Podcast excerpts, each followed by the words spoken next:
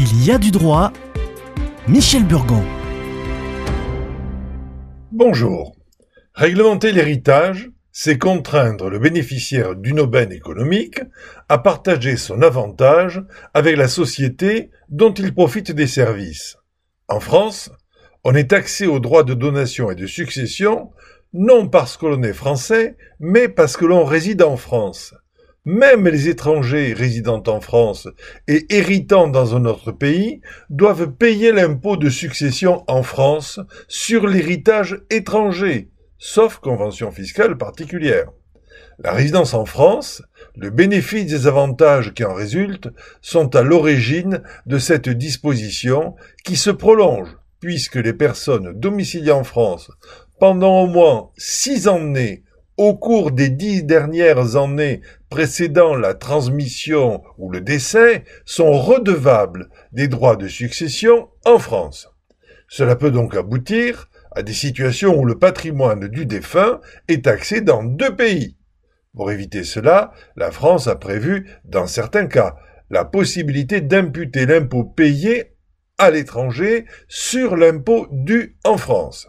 Ainsi, une famille d'immigrés résidant en France depuis plus de dix ans rentre dans son pays d'origine et le père de famille décède moins de six ans après son retour. En théorie, son héritage serait imposable en France. En théorie, bien sûr, puisque, évidemment, la France ne connaîtra ni le décès, ni les héritiers. Il n'en est pas de même pour le cas de Français qui iraient s'établir à l'étranger. La France, informée d'avoir étranger, immobilier ou non, est en droit de réclamer l'impôt sur la transmission, sauf convention fiscale particulière. Évidemment, il faut que la France soit informée, mais les progrès de l'informatique et la collaboration fiscale inter-État se développent. Et surtout, aujourd'hui, il est très difficile de créditer un compte bancaire sans produire de justificatif d'origine des fonds. Prenons des exemples de succession d'une personne domiciliée à l'étranger et taxable en France. Décédé au Portugal, où il était domicilié, ainsi que tout son patrimoine, immeuble et valeurs, un artisan plâtrier, retraité, laisse pour seul héritier un fils domicilié en France. Il n'existe pas de convention signée entre la France et le Portugal, destinée à éviter les doubles impositions en matière de succession. La France peut donc imposer l'ensemble de la succession. L'impôt payé au Portugal au titre des droits de succession pourrait être imputé sur l'impôt dû en France. Mais il n'existe plus d'impôt sur les successions au Portugal.